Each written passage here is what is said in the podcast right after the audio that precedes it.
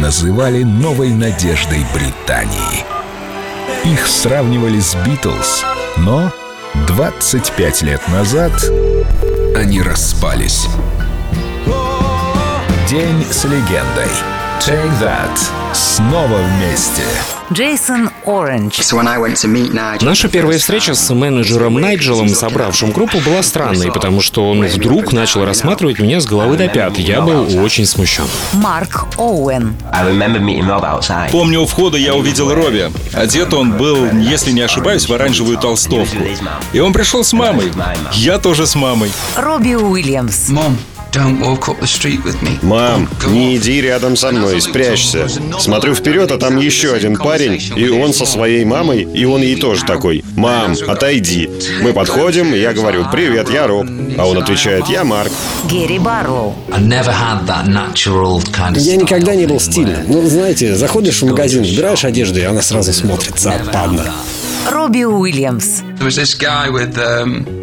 И там еще был парень с пергидрольными перьями вместо волос. Я подумал: вот черт, а потом привык. И даже сам стал стричься точно так же. Это был Гарри с белыми волосами. На нем были пестрые кеды и свитер с надписью «Италия девяносто», кажется так. В общем, не очень. Гэри Барлоу. Робби был просто крут. Джейсон отличался прекрасным телосложением, а Ховард вообще выглядел как модель. Все такие ухоженные, хорошо одетые, стройные. Я решил: да, придется поработать над собой.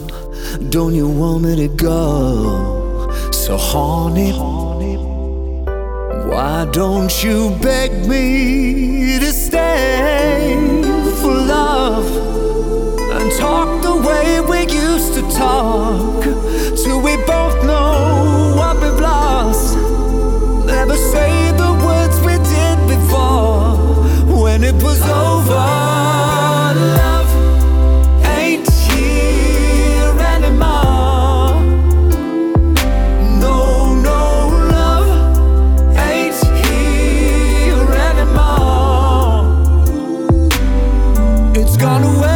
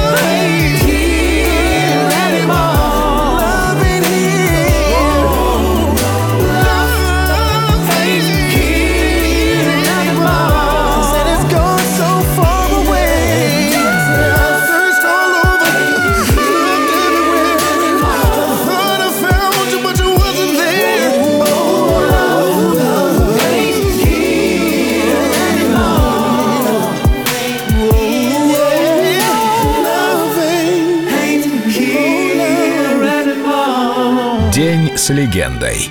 Take that. Только на Эльдорадио.